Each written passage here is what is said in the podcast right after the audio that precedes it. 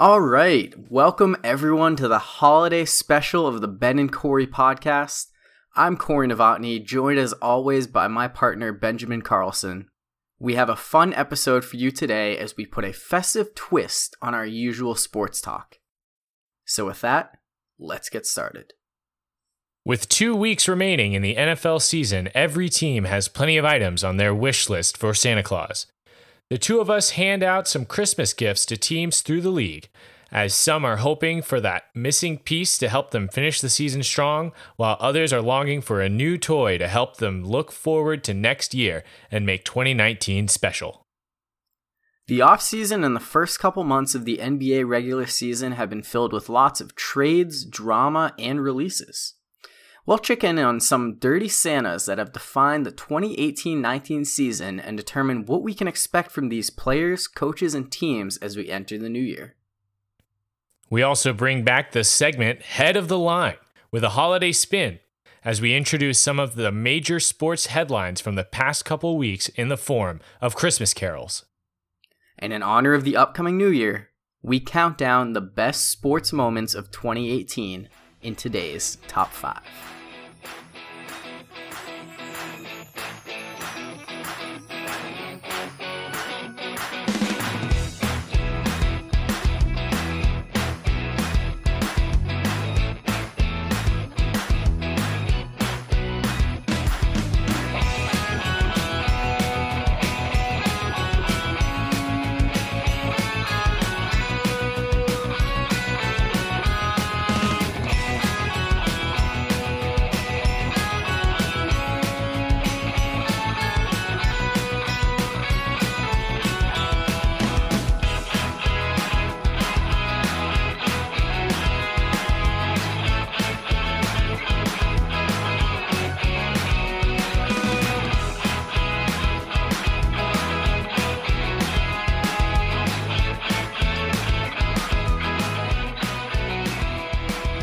Alright, so let's get started by talking about the NFL.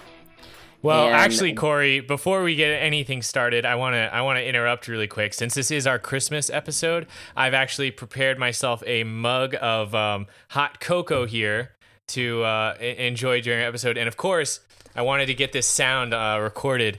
I've got a little bit of Ready Whip here, so if you don't mind, I'm going to... And now I'm ready to start our Christmas episode.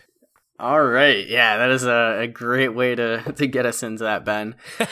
So we're going to hand out some Christmas gifts to some various teams throughout the league. We have 5 gifts that we're giving out in the NFC, 5 in the AFC. A few teams are receiving the same gift. So let's get into that. And Ben, why don't you start off with our first NFC gift? Our first NFC gift is for the Saints, Rams, and Bears, and our gift to them is home field advantage in the playoffs. Yeah, I think for all three of these teams, having that number one seed and being able to have the road to the Super Bowl go through their stadiums is so huge, especially when you just look at the matchups of these teams. The Saints in the Superdome, having Drew Brees play in that weather, he would much rather do that than have to go to Chicago. And you know what the Rams did when they played in Chicago a few weeks ago, so they definitely do not want to have to go there.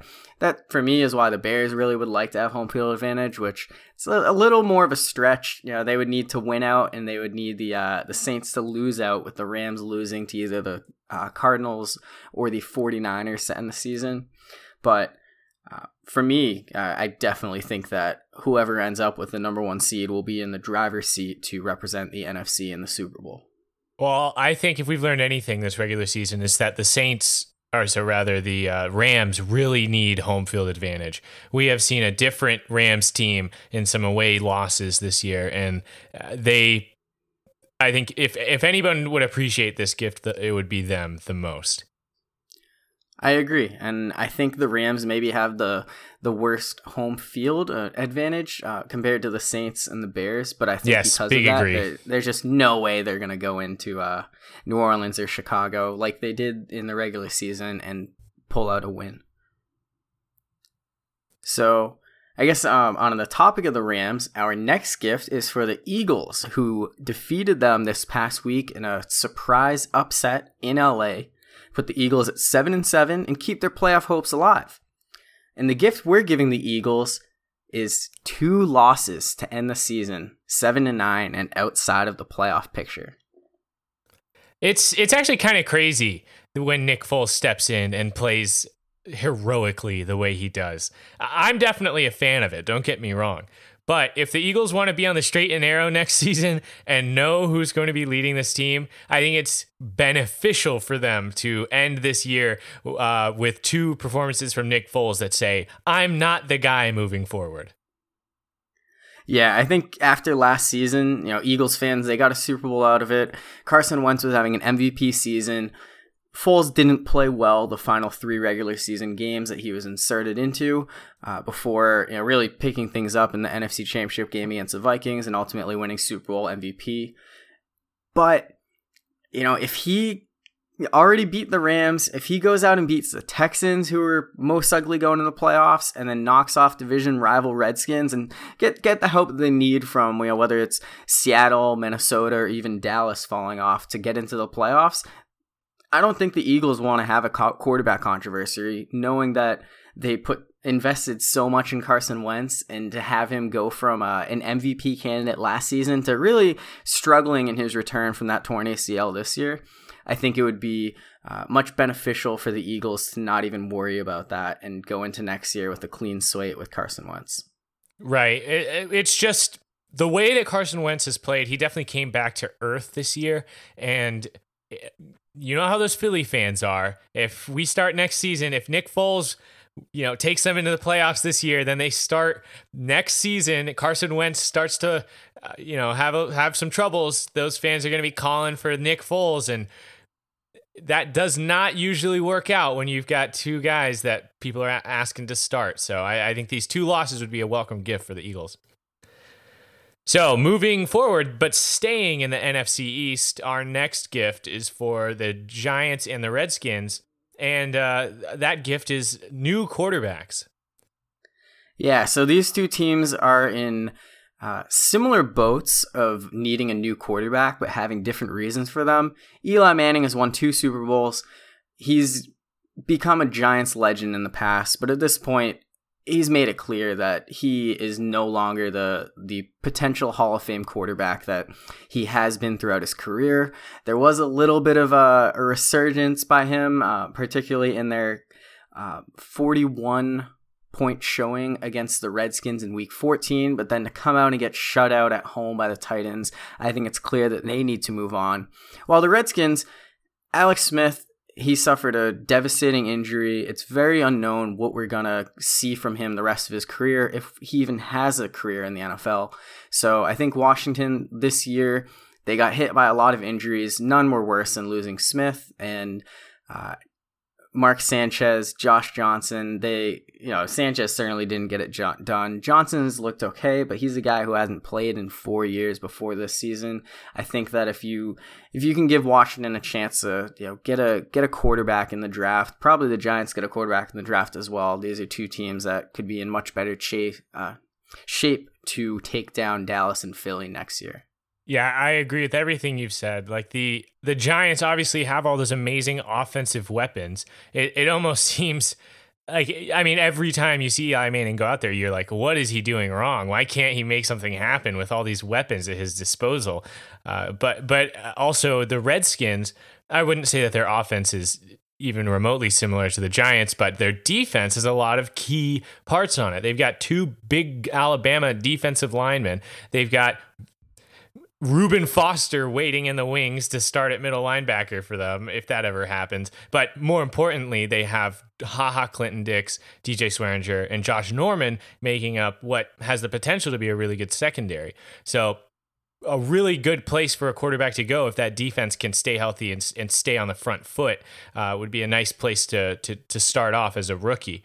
So I think both of these teams, it's time to move on. I don't, as bad as the reports were out of the hospital with Alex Smith having all these complications and infections in his leg, maybe it's time to call it a career. Alex Smith has had a pretty amazing NFL career, and it's definitely not shameful for him to say, you know what, I still want to be able to walk when this is all said and done. So new quarterbacks for both.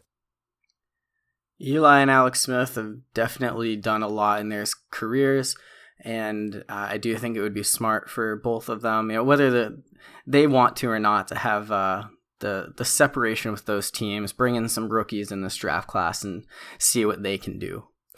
And similar to that, we have a gift for your 49ers. And this is a gift that they, with their last two wins, they're actually playing themselves out of. So we're going to give it to them ourselves, and that is Nick Bosa, the Ohio State defensive lineman.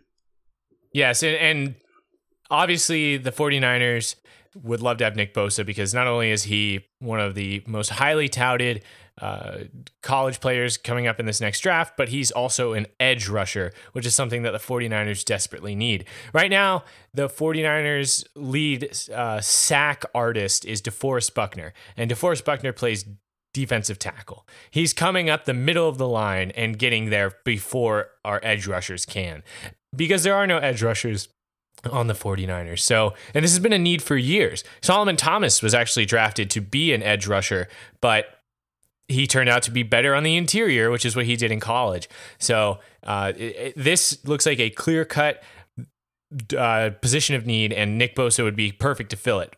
I will add an asterisk here that Josh Allen is apparently also really good and may be available for the 49ers at the 3 or wherever they end up picking. So depending on how things go these last 2 weeks, the 49ers could still get the right present, fill the need, whether it's Nick Bosa or not. Yeah, at first I thought you were talking about Josh Allen, the quarterback for the Bills, and then after a second I realized, no, Josh Allen, the linebacker for Kentucky. He is a name that I've seen mocked to them as well.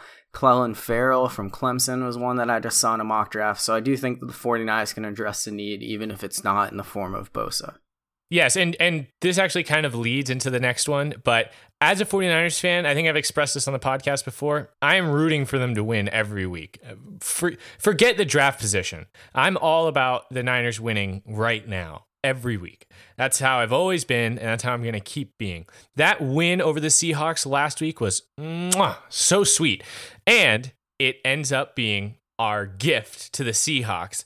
We're giving them a long overdue L, courtesy of the 49ers. It looks like Christmas came earlier this year, Corey, because the 49ers took on a playoff bound, or rather a wild card bound Seahawks team, and defeated them with a third string quarterback. I think that's something to be happy about. I hadn't beat the team in, 10 straight games? Hadn't been since 2013, if you include that 2013 NFC Championship game.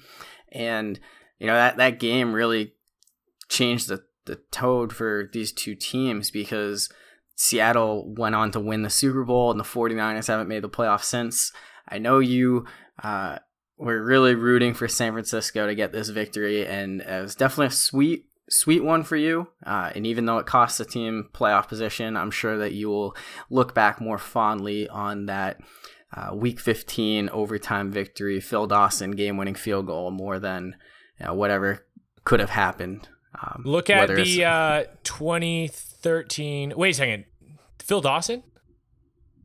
Did I say Phil Dawson? Robbie Gould. Wow. Yes. Both were really good kickers for the, or one is currently a really good kicker. The other one used to be a really good kicker for the 49ers. But let's just take a look back at, I think it's the 2013 draft, where Jadeveon Clowney was drafted number 1 overall. And Khalil Mack was drafted number 5 overall. I'm not saying that that's exactly what's going to happen in this, but just because the Niners won an important rivalry game doesn't mean they're automatically going to be bad forever. Okay, so many people, I've like all week all week I've been talking trash because there's a lot of Seahawks fans in my office, but people have been saying back to me, it's like, well, you know, the Niners are stupid for winning, and the Niners are never stupid for winning. The Niners should be winning every week, and they could still end up with the best edge rusher in the draft despite the win. So, Merry Christmas, Seahawks. Here's your L. So, With that, let's move on to the AFC. And we'll start with the Kansas City Chiefs, who are the current #1 seed, where they have been throughout most of this season.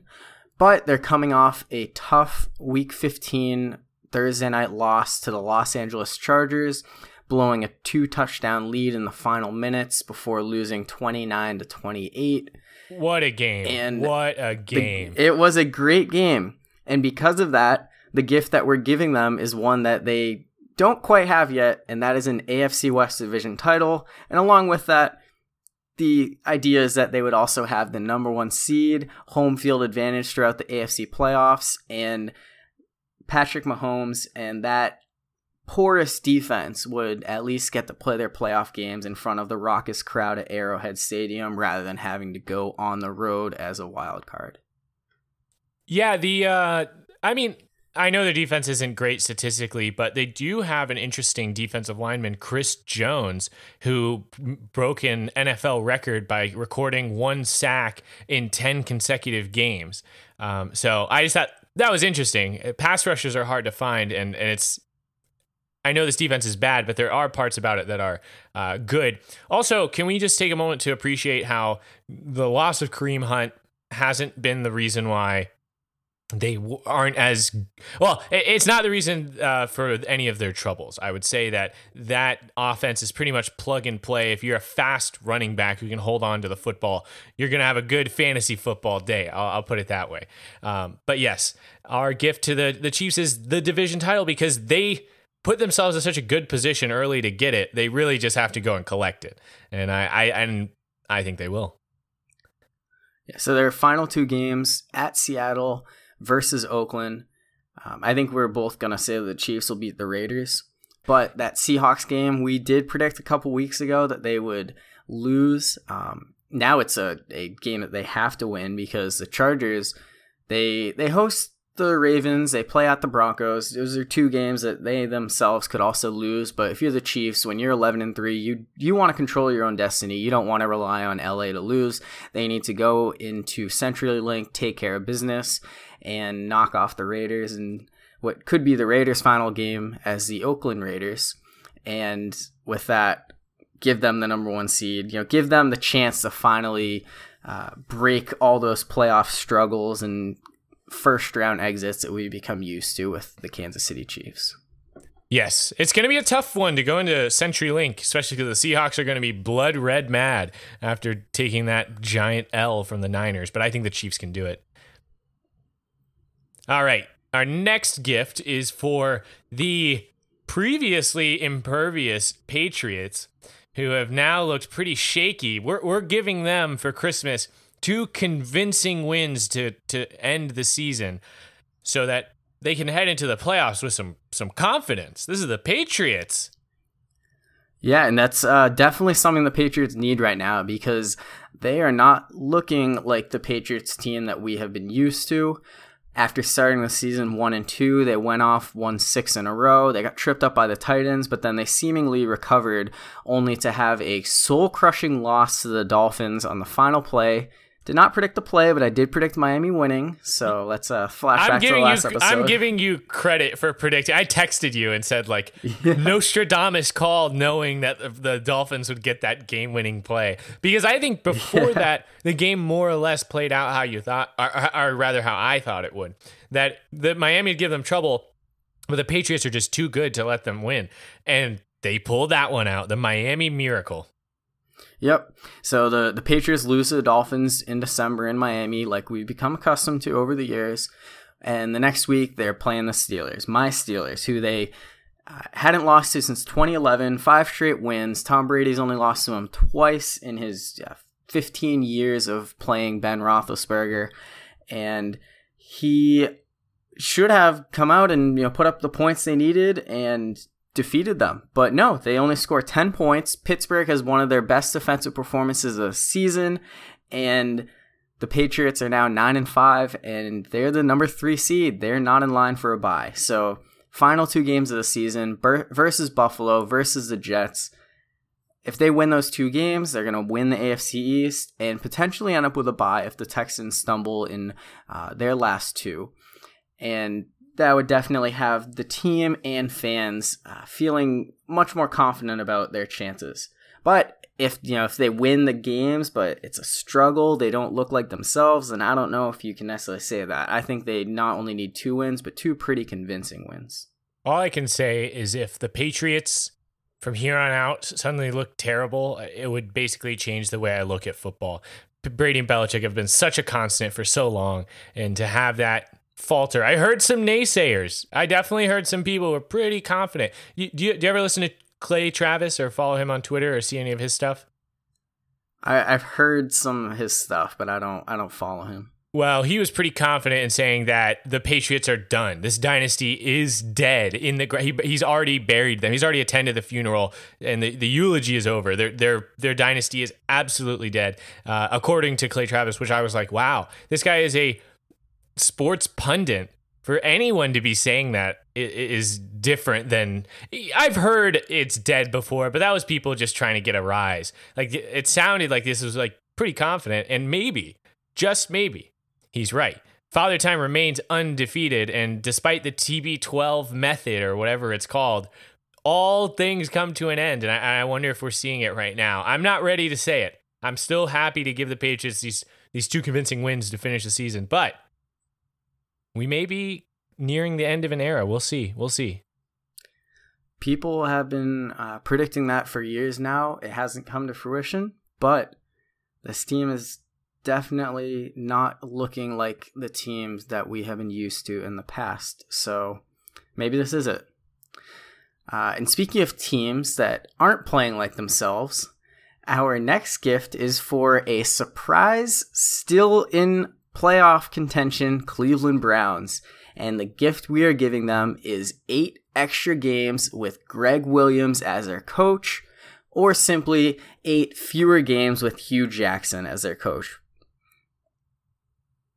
Yeah, this is it actually blows my mind how Hugh Jackson could be so terrible. I mean, I don't really know Gregg Williams all that well, but the turnaround here has been massive. Bringing Baker Mayfield in is definitely a culture change. But Hugh Jackson still found a way to lose with him. And it's such a fresh of breath air to see somebody take all the talent that this Cleveland team has and make something of it. And I'm sure the Browns would have loved to see that a little bit earlier. Yeah, they were 2-5-1 under Hugh Jackson before finally letting him go. Amazing that they didn't fire him after the 1-31 record in the previous 2 seasons. And then immediately Gregg Williams takes over, and the team is 4-2 since then. Now, they're a playoff long shot at this point. They need to win out. They need the Ravens to lose out. They need some help. That includes the Titans and the Colts tying in Week 17. So probably not going to happen this year, but you definitely have to believe that the Browns, it's only a matter of time before they are back to the playoffs where they haven't been since 2002. And I think the idea is that Freddie Kitchens, their offensive coordinator, has been the more deserving guy for the praise than Gregg Williams as head coach. They would much rather have him be back next year than Williams, but I do think that it would be interesting to see what the Browns could have done if they had just let go of Jackson last year and had a fresh leader, because to me, this Browns team lost some really bad games early on that with a more competent leader, they would have won and would now actually be in playoff position. Yeah, I'm just excited to see a competitive Browns team. I don't actually remember the last time the Browns are competitive. I wasn't paying attention to football at the time. I do remember Peyton Hillis being on the front of a Madden back when I paid more attention to just Madden than real football. But still, I can't remember the last time I was like, oh, the Browns are even decent at football. They've always been trash for a long time. So it's interesting. 2014, they were 7-4 and then lost 5 in a row to end the season. 2007, they went 10-6 and lost on a tiebreaker to the Titans for the number 6 seed. And those are the only 2 times that they've been even remotely relevant since 2002. So there you have it. It would be such a nice change of pace to see a Browns team that's confidently headed towards the playoffs. But But anyways, moving forward, our next gift is for the Denver Broncos. And for them, we're giving them a new head coach. So 2 weeks ago, when we were making our predictions for how the season would end, I predicted that the Denver Broncos would be sliding in to the sixth seed in the AFC. I mean, why not, right? All they have to do is beat the Niners and the Browns, and beat the Browns at home, then Oakland, and then they had to play a competitive game against the Chargers. We're 2 games into that 4-game stretch, and the Broncos have only lost games so far. Losing to the 49ers, as much as I love the 49ers, you don't deserve to be in the... Like, you don't really deserve to make up the ground you need if you're the Denver Broncos if you lose to us. I know George Kittle beasted that day, but I feel like there has to be something wrong with your defensive play calling when you give a tight end 210 yards in one half. Okay, George Kittle is good, but I mean, dang, that was a real stat patter right there. And he didn't even participate in the second half as far as receiving goes.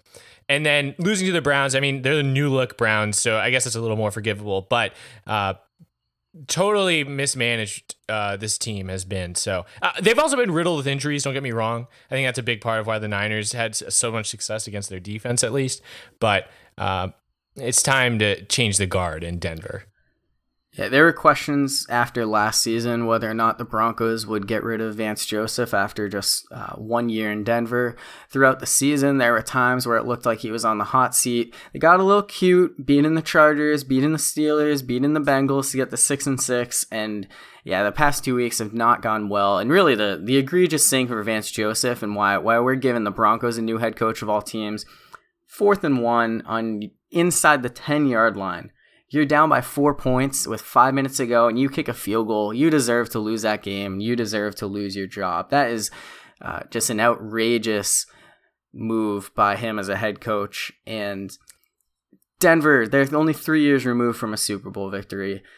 They were looking great under Gary Kubiak. It's unfortunate that he had his health issues that led to his retirement, but the Vance Joseph era has not been a fun one for Broncos fans, and I think it is very much time for them to bring in a new face and hope that they can get this team back to what we became accustomed to with the Denver Broncos in the playoffs. I wonder what the Amazon Web Services percentages would say about kicking a field goal in that situation rather than going for it on 4th and 1, because I'm pretty sure what the decision he made probably had the least percentage of winning. I know you could look at it as like kick it, play defense, and then kick another one for the win, but going for it on 4th and 1, I don't know for sure, because I saw a similar decision made when the 49ers beat the Falcons back in 2014, where they did the same thing. It was a 4th and 1, and they kicked a field goal on like the goal line, basically a chip shot. And like they were looking at the percentages of like your chances to win after the fact, like after making that decision.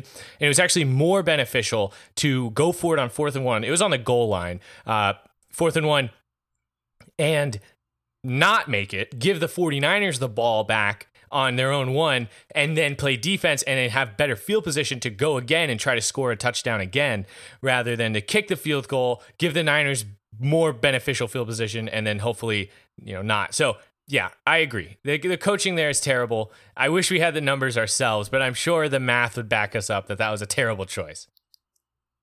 Yeah, the math would definitely back us up. The statistics always say to be aggressive, go for it on 4th down, go for it, the 2-point conversion, whatever the aggressive situation is when it just comes to picking up a yard or two in the NFL. Offenses have so much of an advantage, and like you said, even if they get stopped, if Cleveland had ball at their own 7-yard line, you would think that Denver would be in a position where they could make a big stop and still benefit.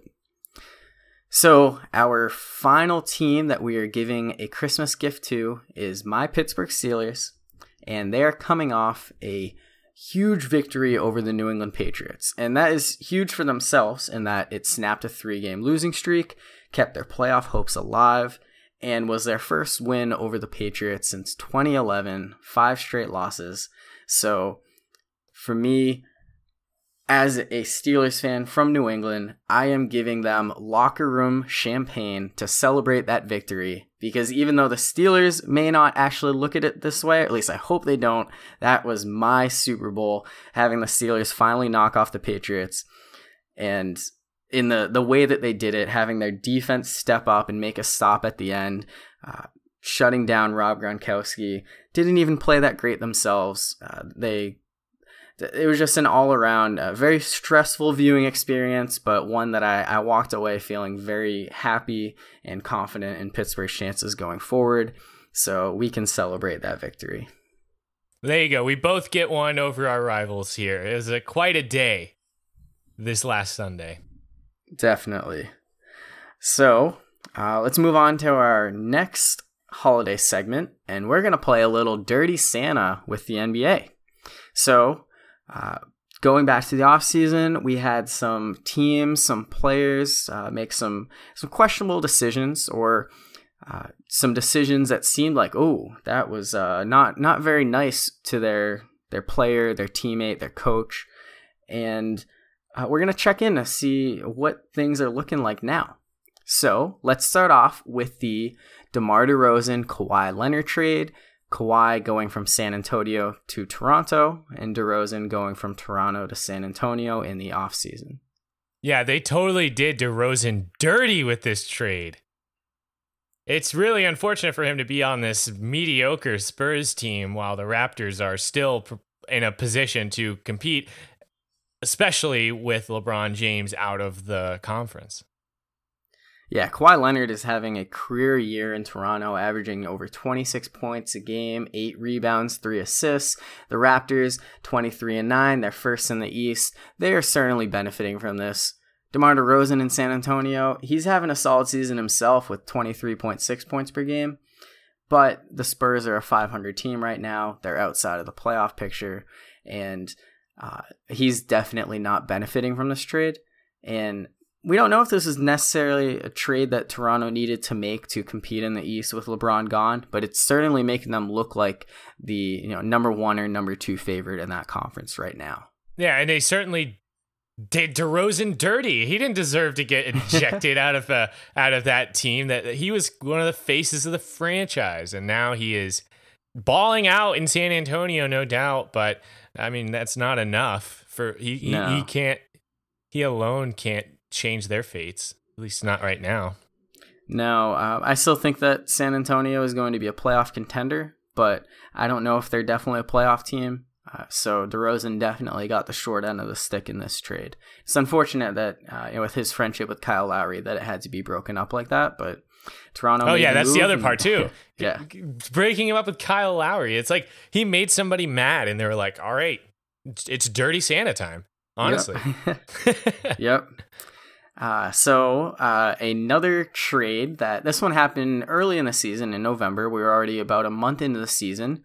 And in this case, it wasn't a team doing a player dirty. It was a player doing his team dirty. And that was Jimmy Butler, who forced his way out of Minnesota. And he's now with the Philadelphia 76ers.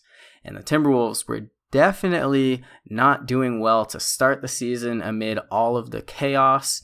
They were 4-9 at the time that they traded Butler.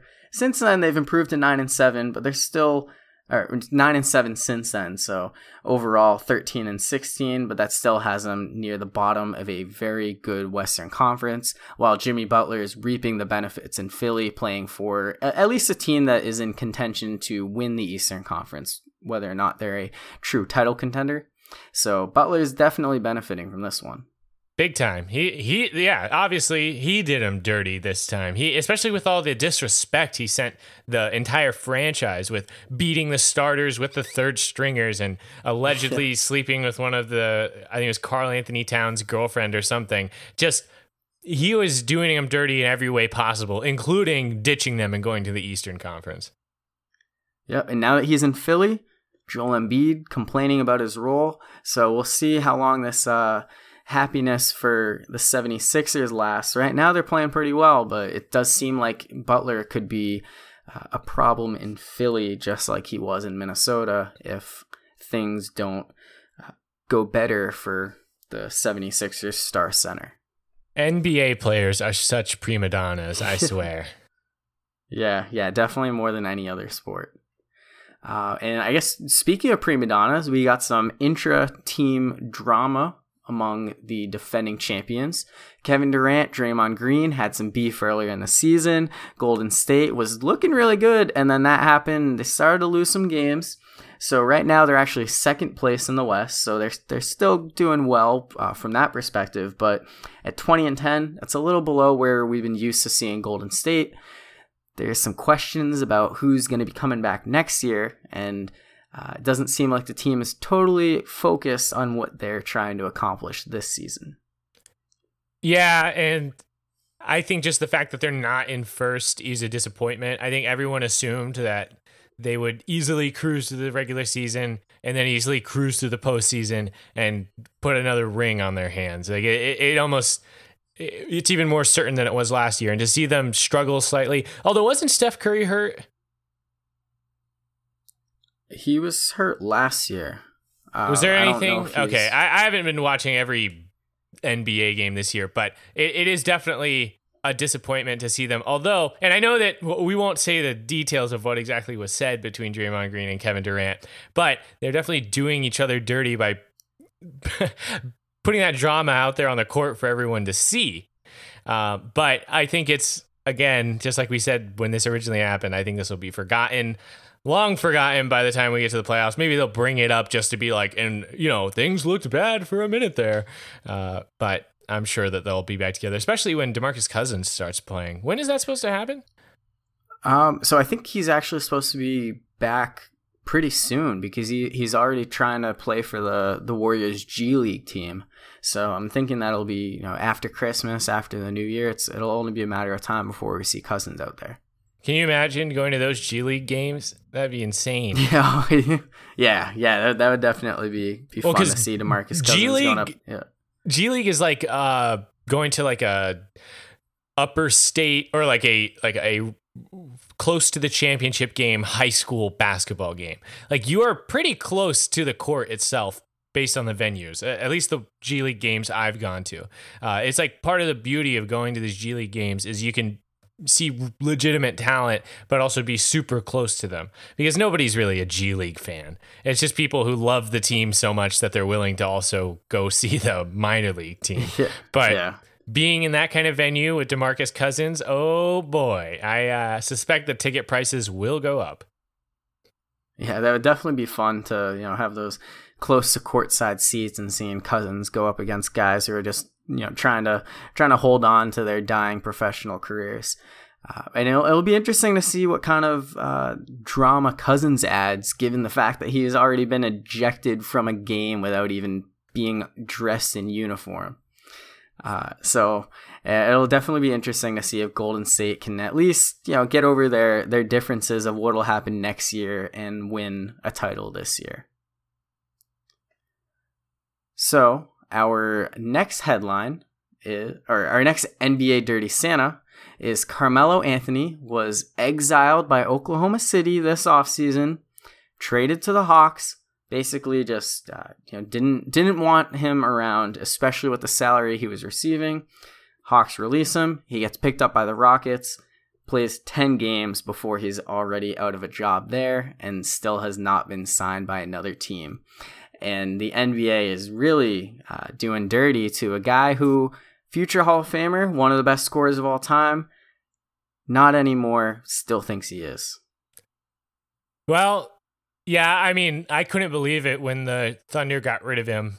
It's going into the offseason, it seemed like it was going to be Russell Westbrook and terribly, just offensively detrimental Carmelo Anthony, and Paul George headed to L.A. But instead, we traded him to the Hawks for Dennis Schroeder, who has been a major contributor this season. It's like a great sixth man.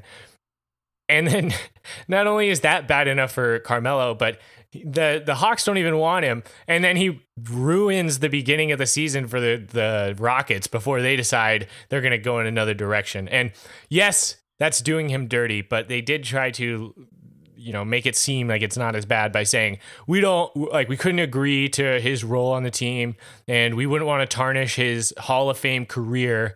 So we're going to let him, you know, pursue other teams, which hasn't panned out for him yet. But I've heard that he was seen, like, spotted, potentially going to join the Lakers or something. Him and LeBron have been, like, linked in some way.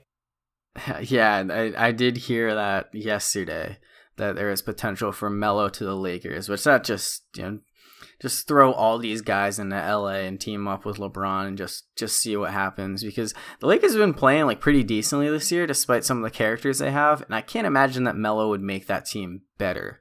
So that seems like a questionable addition. I would think that adding Carmelo would be somehow LeBron James is intentionally tanking.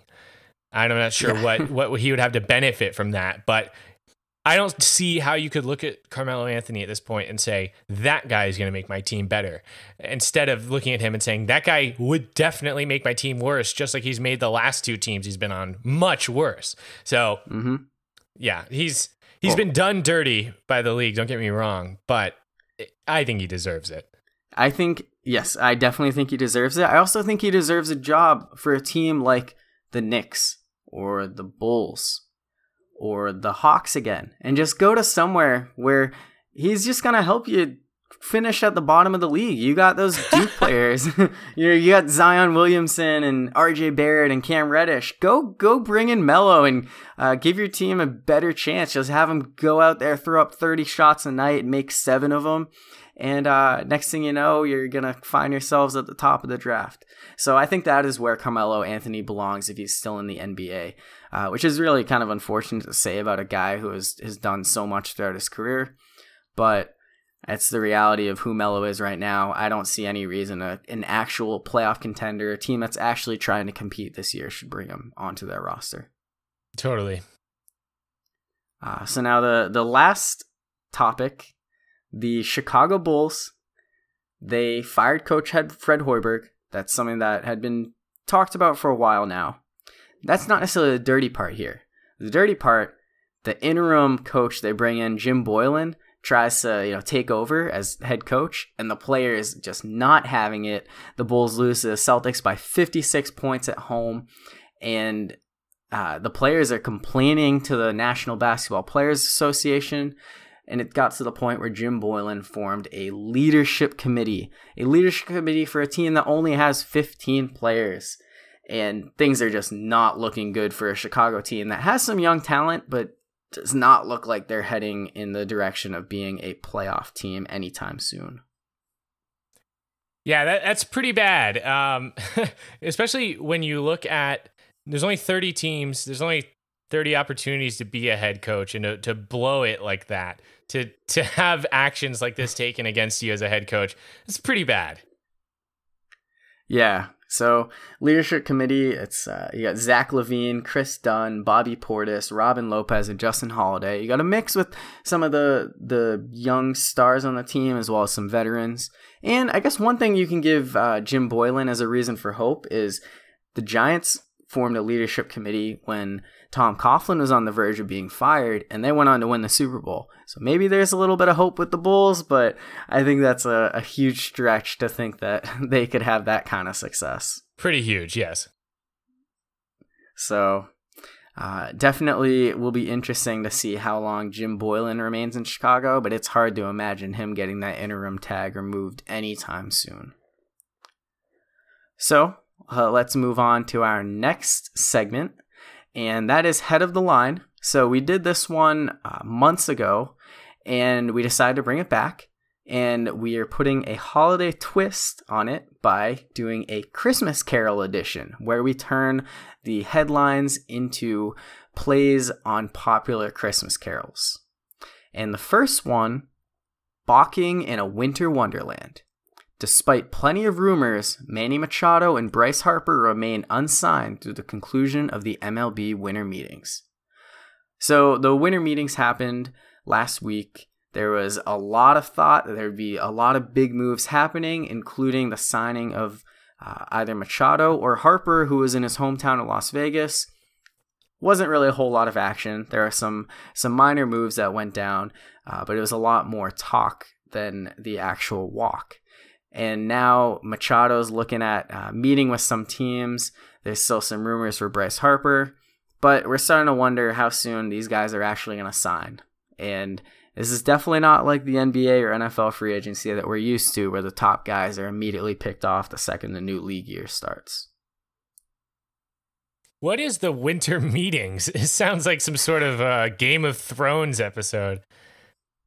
So it's the meetings between the general managers. So basically, there's a lot of events that happen, including the Rule 5 draft, and I think there's just some other like formal stuff, but the big idea is you get all the teams' GMs together, so it's easy for trades to go down. You have players signing there with the different agents that attend the meeting, so you're just getting a lot of people together. In some years, there's some big moves that happen. This year, not so much. So there's still some questions about what's going to happen with Machado and Harper.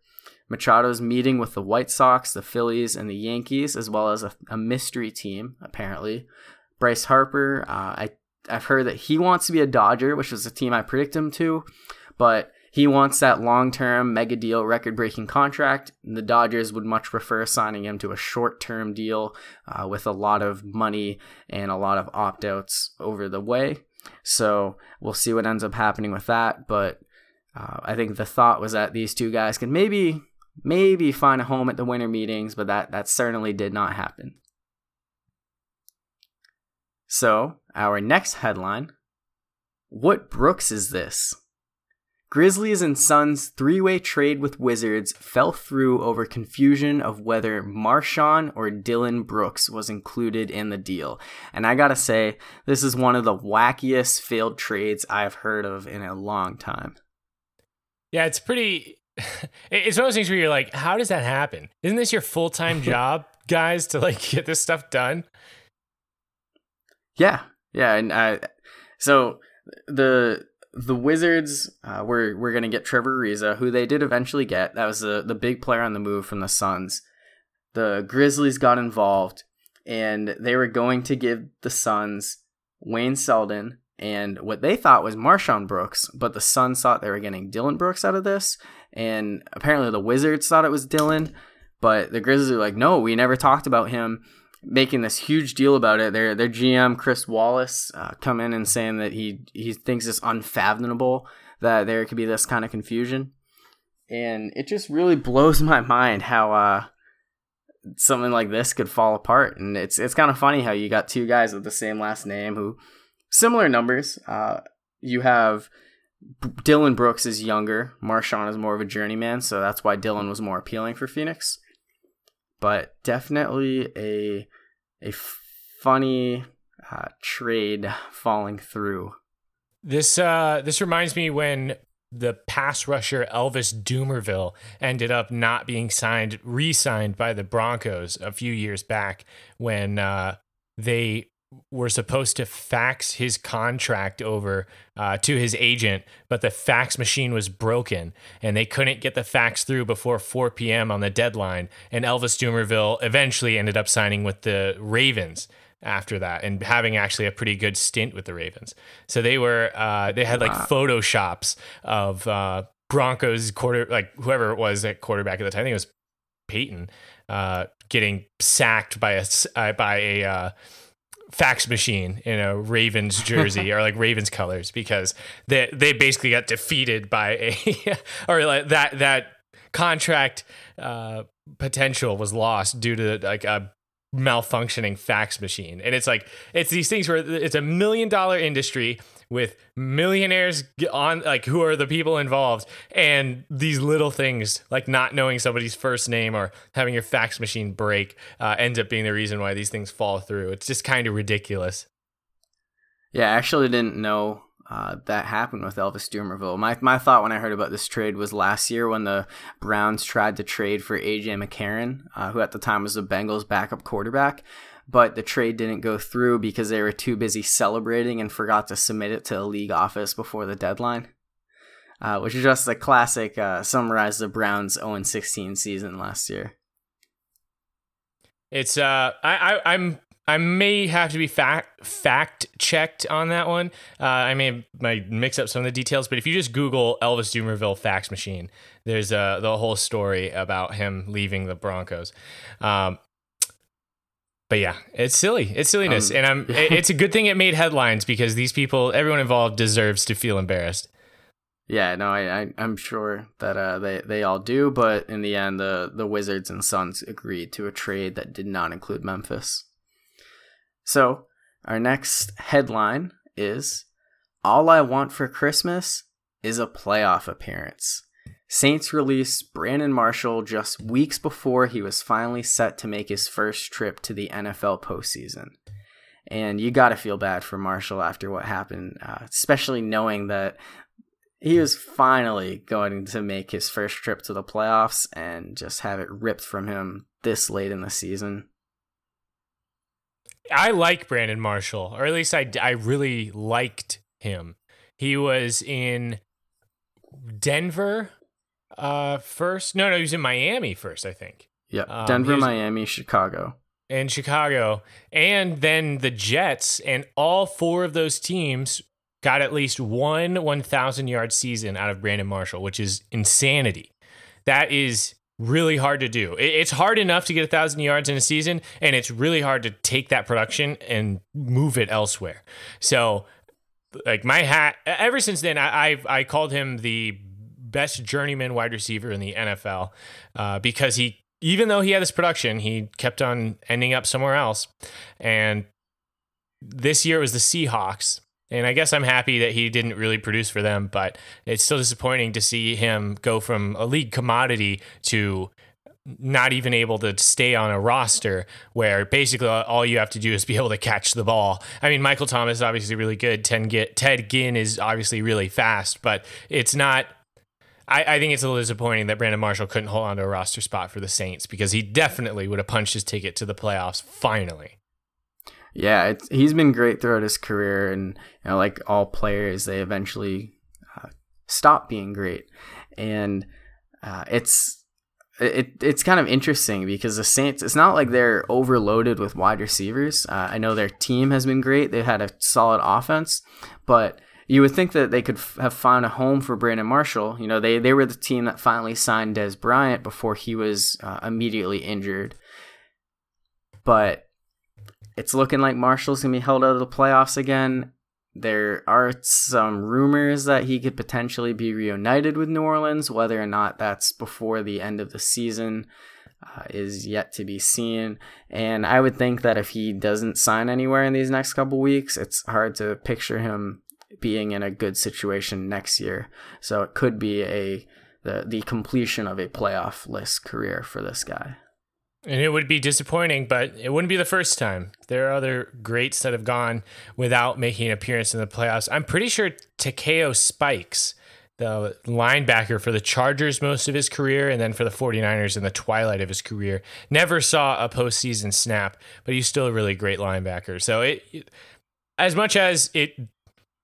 it's hard to be like a legend without ever seeing the postseason, it's still possible. And I will continue to remember those years of Brandon Marshall fondly where he was contributing for all these different teams. Yep. Dick Buckus and Gale Sayers are two Bears legends that never made the playoffs, just in Chicago at the wrong time. So our final headline, Auld Lance Sign. Lance Armstrong has reportedly earned around $20 million from 2009 investments in Uber. So back in 2009, Lance Armstrong invested $100,000 in a venture capital firm that had most of their money going toward Uber. At the time, Uber was valued at $3.7 million. Now that Uber is set to have its initial public offering, which could be a top 5 highest IPO, ever, it is now worth $120 billion with Lance after fees and everything. It's looking like he's somewhere around $20 million of his earnings, which is amazing for a guy who, you know, has really fallen off in recent years ever since the doping scandals and the cheating allegations have come to light from the 7-time Tour de France winner. Corey, it seems like you and I can't stop talking about Lance Armstrong lately. No. As we mentioned him when we were discussing dodgeball on Affable Chat, but he's he's done well here. That's money well invested for sure. Can you imagine knowing about Uber early, or at least having a way in, getting your foot in the door with Uber before they took off? Yeah, that's the crazy thing. I think he said he didn't even know that it was Uber. He didn't know what it was at the time, and he's making all this money from it. So good for him. I still stand by my stance that he's not that bad of a guy. He was cheating, yes, but there's a lot of cheaters in that sport, and he was the best cheater. So I still think he's a pretty good guy, especially because Livestrong did so much good stuff too. Yeah, and whether or not he's a good or bad guy in your eyes, there's no denying that he is $20 million richer than he would have been if he did not invest in Uber in 2009. Yeah, I'm trying to earn his favor here by shouting him out on the podcast, letting him know you're a good guy, Lance. We will we'll definitely do ad reads for you if you want. We know you can afford them. He can give us our Christmas gift. Yes. So now let's move on, and we will get into our best sports moments of 2018. And the top five is inherently not sports related in all of our past episodes. There are some where we do find ways to include sports topics in our list, but we like to have a very well-rounded podcast and give people something to listen to and enjoy, even if they're not big sports fans themselves. But because this is the last Ben and Corey podcast of 2018, and we are a majority sports podcast, we thought it would make sense to look back fondly of our favorite, or of what we consider the best sports moments of 2018 in today's top five. Not two, not three, not four. Top five. So, Ben, why don't you get us started with your number five? All right, so my number five was Germany's elimination from the group stage of the World Cup. So let me just remind you how this went down. And part of the reason why it's my number one is because Germany's first game was against Mexico. And even though Mexico had high hopes for this World Cup, nobody was threatening Germany. And to have Mexico come out and beat Germany in their first game was an absolute shocker. And it was so well received in Mexico City that they caused an artificial earthquake, which is pretty awesome. Then after that, Costa Rica had a pretty contentious game with the Germans, which ended up with the result of Germany winning on an amazing set piece goal that was considered one of the best. Wasn't that against Sweden? Oh yeah, that was against. Well, why did I write Costa Rica? Yeah,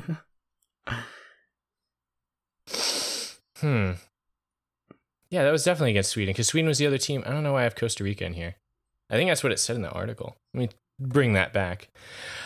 So in their second game, Germany went up against Sweden, and Sweden looked to steal a point from Germany in the group stage when Germany scored a last-second set-piece goal that ended up being one of the goals of the tournament that was saved their skin and earned them 3 points. But it wasn't enough. Mexico needed South Korea to defeat Germany, to send them home and send Mexico on to the next round.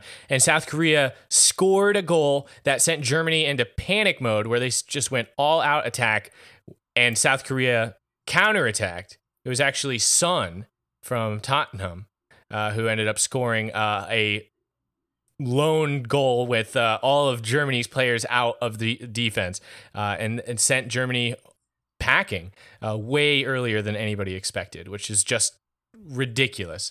And it started off ended up being a really awesome World Cup. So that's my number five. Yeah, it was definitely a surprise for the defending World Cup champions. Of course, Germany, a team you always consider a powerhouse when it comes to international soccer.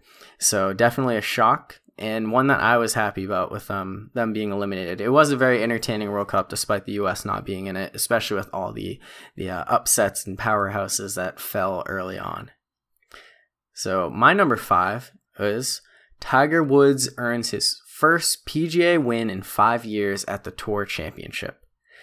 It's been a long, long battle for Tiger Woods, really over the last 10 years. Of course, all the things that happened, Thanksgiving 2009, the coming out of the personal issues he dealt with, and then from there, the injuries, and just really looking like a guy who was on pace to maybe be the greatest golfer ever. Really had fallen off, but 2018 was a big year for Tiger. He got his first win in 5 years, and love him or hate him, Tiger Woods makes golf more exciting. More people are watching because of him being at the top of the leaderboard, finally getting that victory. And it's definitely intriguing to see what he can do in 2019 and beyond as he chases Jack Nicholson for the record of most major victories. Tiger Woods definitely the most impactful golfer I even know of, because I definitely don't pay attention to golf, but I definitely know who Tiger Woods is. So it is kind of mind blowing that he still fills that role as the reason I hear about golf. Yeah. So for my number 4, I'm not really a big March Madness guy, but when I am looking at March Madness, sometimes you got to look at the statistics. And something that had never happened before was, considered a sure thing is that you always pick the number 1 seed to beat the 16 seed in the first round. And for the first time ever this year, a number 16 seed team, UMBC knocks off Virginia, number 1 Virginia, in the first round. And honestly, that for me, it's just like a statistical anomaly is enough to get it onto my top 5 at number 4. Yeah, there's definitely something that I did not think was going to come anytime soon. Over the years, just having 16 seeds never beat a 1 seed. And to finally have it happen with a blowout victory was definitely an exciting moment. I really enjoyed watching that game. I didn't pick Virginia to win at all, so I didn't hurt my bracket like it hurt others. So I was... very, very thrilled, and do definitely think that is one of the best sports moments that we saw this year, and really one of the best March Madness moments that we could see for quite a long time, given how this has never happened other than this one game. Could happen again. It's happened once.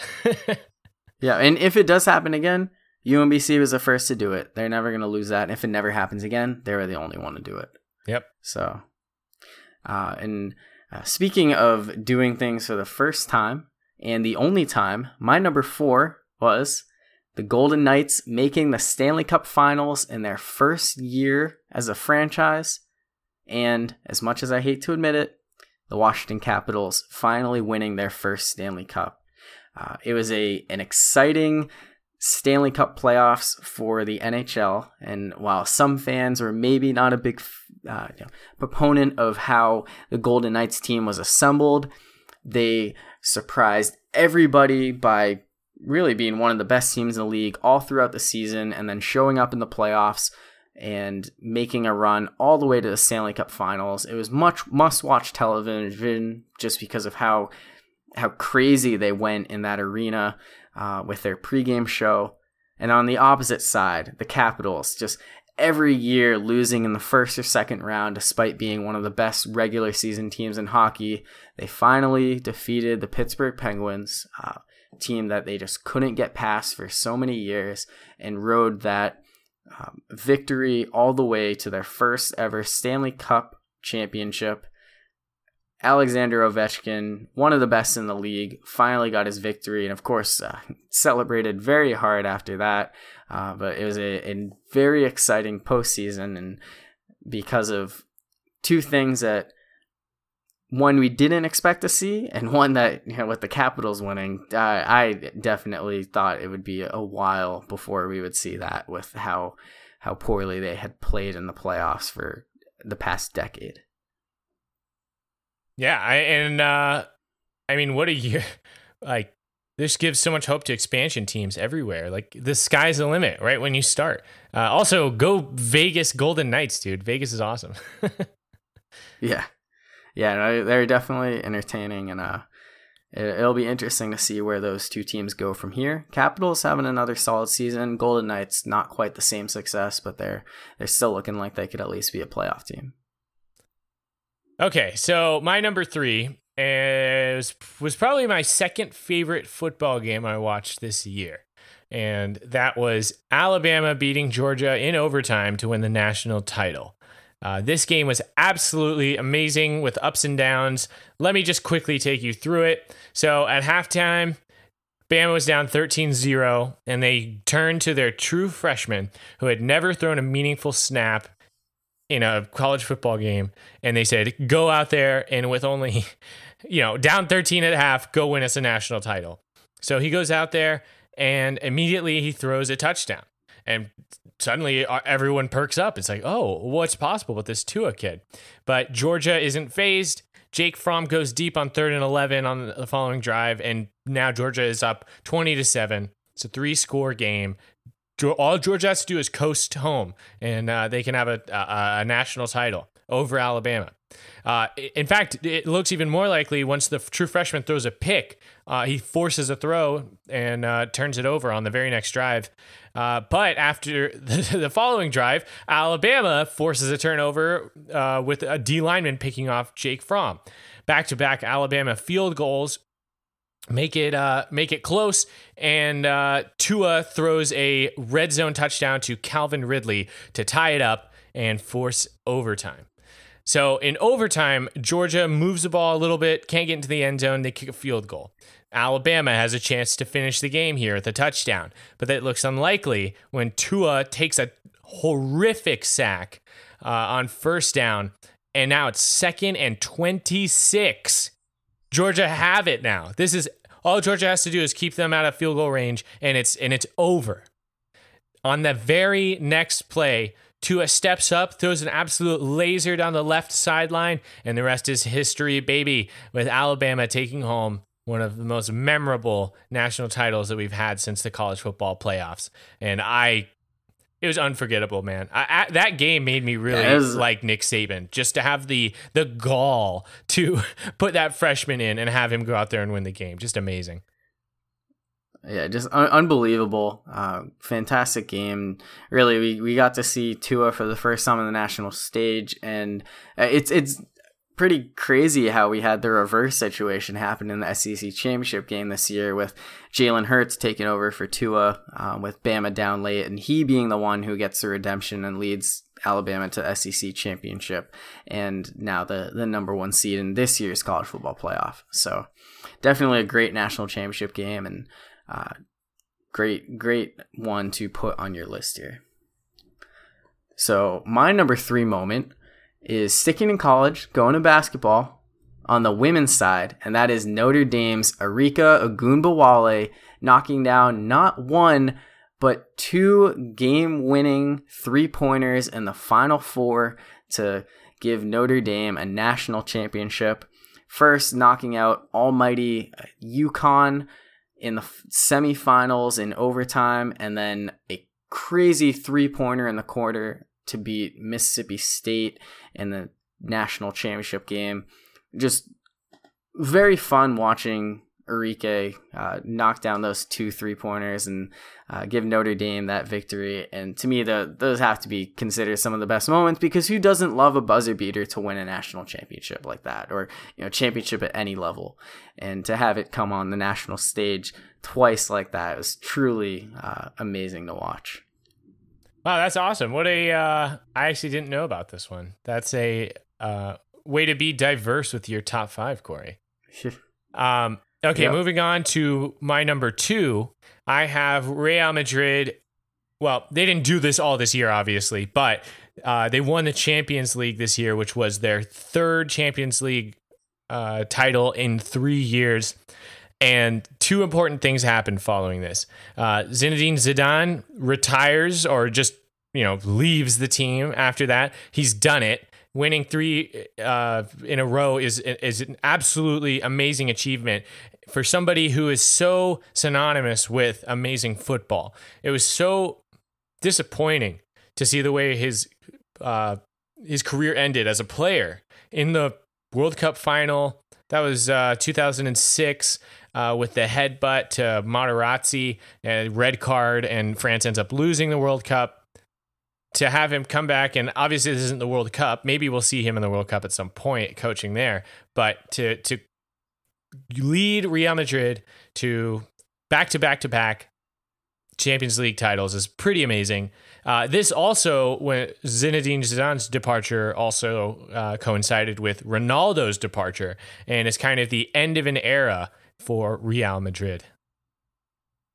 Yeah, I'll always associate Zidane with that headbutt in the final for France against Italy. That was my first and only introduction to him as a player. But to have him, take over that team, which they're loaded, and but there's so many great soccer teams in Europe, and to have 3 straight years end with you winning the most prestigious title the sport has to offer. That is definitely an amazing feat by him in Real Madrid. And like you said, we don't really know what's going to come of them now because Zidane is gone and Ronaldo's gone. So, my number 2, Purdue upsets Ohio State with Tyler Trent in attendance. So, back in late October, Ohio State was the number 2 team in the country. They were looking like they were on the path to be in the college football playoff. They go into West Lafayette, Indiana to take on a Purdue Boilermakers team that is decent, nothing special. They weren't close to being ranked. They had some bad losses on the season, and they have superfan Tyler Trent. And for those who don't know, Tyler Trent is fighting cancer currently, and the night before the game, he wasn't sure if he would be able to attend because he was in the hospital, he was very sick, and it did not look promising. But he managed to get himself into that stadium, and Purdue goes on to knock off the Buckeyes 49-20. Just an amazing college football upset, fans storming the field. Ultimately, it was a loss that held the Buckeyes out of the college football playoff. And that's just one of those feel-good stories, why we love sports, and, have this Tyler Trent and everything he's going through, but to be able to be on that field and be such an inspiration. And since then, he's received so much national coverage, and everyone is looking to donate to him and the causes, and really fight against the horrible disease that is cancer. So for me, including him in my best sports moments of 2018 was a very easy decision. That has got to be a good feeling to be there for that, because what a ridiculous upset. Goodness gracious. Like nobody could have suspected that Purdue would win by so much. So yeah, you got to be happy for a guy like Tyler Trent in that situation. So, okay. Number 1. And I think it's important that we do this one together, Corey, because we had the same best sports moment of 2018, and that was the Eagles winning their first Super Bowl with Nick Foles as MVP. Yeah, this was an easy one for me, knowing how much I dislike the Patriots. To have them lose a Super Bowl to the Eagles, their first ever. Nick Foles, the backup quarterback, to come out of nowhere and put on the performance he did in that game and take away MVP. It's a feel-good story, having Philly finally win their first NFL champion or Super Bowl championship. And it was an entertaining game to watch in its own right as well. So that's why it's my favorite sports moment of 2018. It was so earned. All season long, the Eagles were one of the best teams of football for sure. And then as soon as Carson Wentz goes down, everyone is writing them off. I wrote them off. Everyone's like, oh, without Carson Wentz, they're nothing. This is the NFL. You have to have your quarterback. And Nick Foles certainly wasn't doing anything to change our minds towards the end of the season. But then to see him just dominate in the postseason, especially when he's on the biggest stage in football against the best quarterback of all time, you couldn't. Yeah, it's like a storybook ending. And that's why it's got to be number one. Definitely a great storybook ending. Agree with all those points. And we'll see if Nick Foles can do it again now that it looks like Wentz could be out for the rest of the season with his back injury. We talked about that earlier in the podcast and how we don't think that's in the Eagles' best interest, but it would certainly be amazing if Nick Foles were to come, whether he wins another Super Bowl or just has a kind of miraculous leading the Eagles to the playoffs, because that's a guy who was on the verge of retirement a few years ago. And definitely a player that's easy to root for. Yeah, if they don't lose these last two games, then they better hope Nick Foles wins him another Super Bowl. Yeah. All right. So before we wrap up our podcast today, we do have an announcement. Not only was this the final Ben and Corey podcast episode of 2018, but it is the final Ben and Corey podcast episode. And that is not to say that we are going away. We are rebranding. And we will have a new name, and that is He's Done It, with the tagline, a mostly sports podcast, because that is what we are. We're a sports podcast, mostly. He's done it. So, yeah, yes, exactly. We're very excited for this change. We've already kind of started making the moves with it. So Brian Wells, who has been a recurring guest in the past, he'll be taking on a more regular hosting role. We anticipate having 3 or even 4 hosts on most podcasts. We would love to have more guests come on to help us go through these. There'll be some formatting changes. It's still, the content will still be there. It'll be a little more organized. And I think the goal is to also give you more podcasts at a more frequently defined rate. So this will be happening right after the new year, early January. You can look forward to us, and it'll be the same account. So you're not going to have to go ahead and subscribe, follow, whatever. It'll just be a rename. We will now be on Twitter. The account has been created, so by the time you're listening to this, you can go ahead and give us a follow. That's at He's Done It Pod. And from there, we'll be tweeting out the episodes. We'll have other stuff in between rather than just the ways that I've gone about communicating the podcast currently. So definitely an exciting time for us. But as we look to wrap up the final Ben and Corey podcast of 2018, let's take a look back at some of the best and worst takes that Ben and I had throughout the past year. And let's start things off with what we consider our worst take. So I will go first. Back in March, during our MLB preview, I said this. It hurts saying the Yankees are going to go to the World Series, but I think they're going to win the AL East. I think they're going to knock off the Astros in the ALCS, get revenge from last year, which they almost did. And I think we're going to have the classic Dodgers-Yankees World Series. And then in October, during our MLB playoff preview, as much as I want to say the Red Sox, I just have a hard time buying into them, and I just feel like they'd be too much of a homer pick, and I don't want people to stop listening to this podcast because I pick my favorite teams to win all the time. So predicting the Yankees to make it to the World Series after their offseason and the fact that they won 100 games this year doesn't seem like that egregious of a take.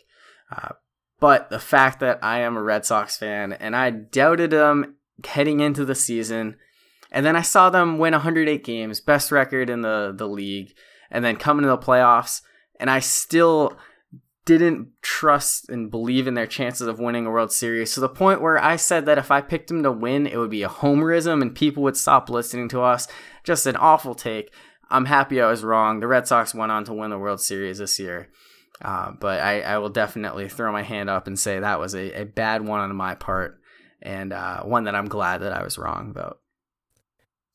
All right. Well, that one's pretty bad, but I don't know. My there was such a litany of bad takes that I had this year. It's hard to pick just one. But I think that the one we've got is the most egregious one. This was back in July, right? The oh no, I'm sorry, this is way before that. This was back in the beginning of March, I guess. I don't remember when the podcast really came out, but we were talking about our predictions for the for March Madness, and I said this. Wow, and we actually didn't discuss our Final Four before coming on here, but actually three of mine are exactly the same. I have UNC, Villanova, and Kansas. Not a big surprise, but like I said, I like my Cinderella here. I have Creighton also in the Final Four. So obviously, Creighton got eliminated in the first round and didn't even get close, effectively wrecking my bracket. But I don't know. There's a guy in my office who was pretty high on Creighton, so I thought I had the dark horse. I'm sure I explained that on that podcast episode too, but it's ended up being one of my worst takes yet. Yeah, in all fairness, you did pick them to lose to Villanova in the national championship, who did end up winning it all. So you can take that one. But yeah, to go on about who's gonna be the Cinderella team and just ruin the brackets and just pick a team that loses in the first round, definitely not a good look for you. It was tough, but not all our takes were bad, right, Corey? No, they weren't. So let's end this on a high note with some of our best takes. And there might have been like a couple that I could go to, but I think my best take was one from back in September when we were making college football predictions. And finally, number 4, kind of a dark horse pick, but I have Notre Dame. I think that their schedule is good enough, having some top 25 teams on it, that they're going to climb in the rankings and get looked at favorably by the College Football Playoff Committee. At the time, I had people tell me I was crazy. I was bold for thinking that Notre Dame could make the college football playoff. And what did they proceed to do? Go undefeated and make the college football playoff. Now, in this case, I was wrong because I picked them to be the number 4. They want to be in the number 3. I said they would be 11-0 heading into the USC game, which they were. And I did say that was a game that I thought they would be most likely to lose. They definitely had some closer calls early in the season. But, you know, picking Alabama and Clemson wasn't a stretch. Picking Notre Dame certainly was. So I'm pretty happy with myself for nailing that one. I'm pretty happy for you too, Corey, because especially with how much uproar there was about Notre Dame actually making it, you know, even till the last decision for the final like the 4 that make it in, like the who's in and all that stuff. Mm-hmm. So I think this is a pretty good take on your count. So my best take is from the World Cup, and this is what I meant when I was talking about, because this was back in July, right? That's when we had the World Cup. And so back then when we were talking about our World Cup predictions, I said this. I personally have France going to the championship against England. I'm really convinced that Mbappe is in great form right now, and he can potentially make those magic plays that they need. And I have France winning it all against England. And while it didn't end up being England facing them, England did make it pretty far. But France definitely cruised all the way to a World Cup victory in amazing style, and I felt pretty good about it the whole time. I'm glad I was right about something this year. I don't think that this was that much of a. I mean, it's obviously not an upset. It wasn't really uncommon for people to say that France is going to win, but there were plenty of other powerhouses out there that could have taken it home, including the likes of Belgium, who I think that on paper were at least as good as France. But Kylian Mbappe, he's something else, the youngster. And him and the likes of Paul Pogba and many other Griezmann brought home the most important podcast, trophy. I'm pretty sure Brian and I both predicted Brazil to win. He might have picked France in the final. I want to say I went with Belgium. So I didn't have France winning. So I'll give that to you, whether or not other people did. I do think that was a solid prediction for you, because I know that not all of our championship predictions have been correct. over this past year. So getting that one was definitely a smart take for you. I'll take it. I will take it. All right. So that's all we have for the final Ben and Corey podcast. Remember to look out for the new He's Done It podcast, and you might be able to stumble upon it if you're, just subscribe to us. Like, it's going to be the same link. We're just going to change the name. And give us a follow on Twitter. As a reminder, it's at He's Done It Pod. And we look forward to hearing to producing more content for you in 2019. So, Ben, is there anything you want to leave our listeners with? I have to, for the last episode, go Niners. That's the last thing I'll say. All right. Happy holidays, everyone.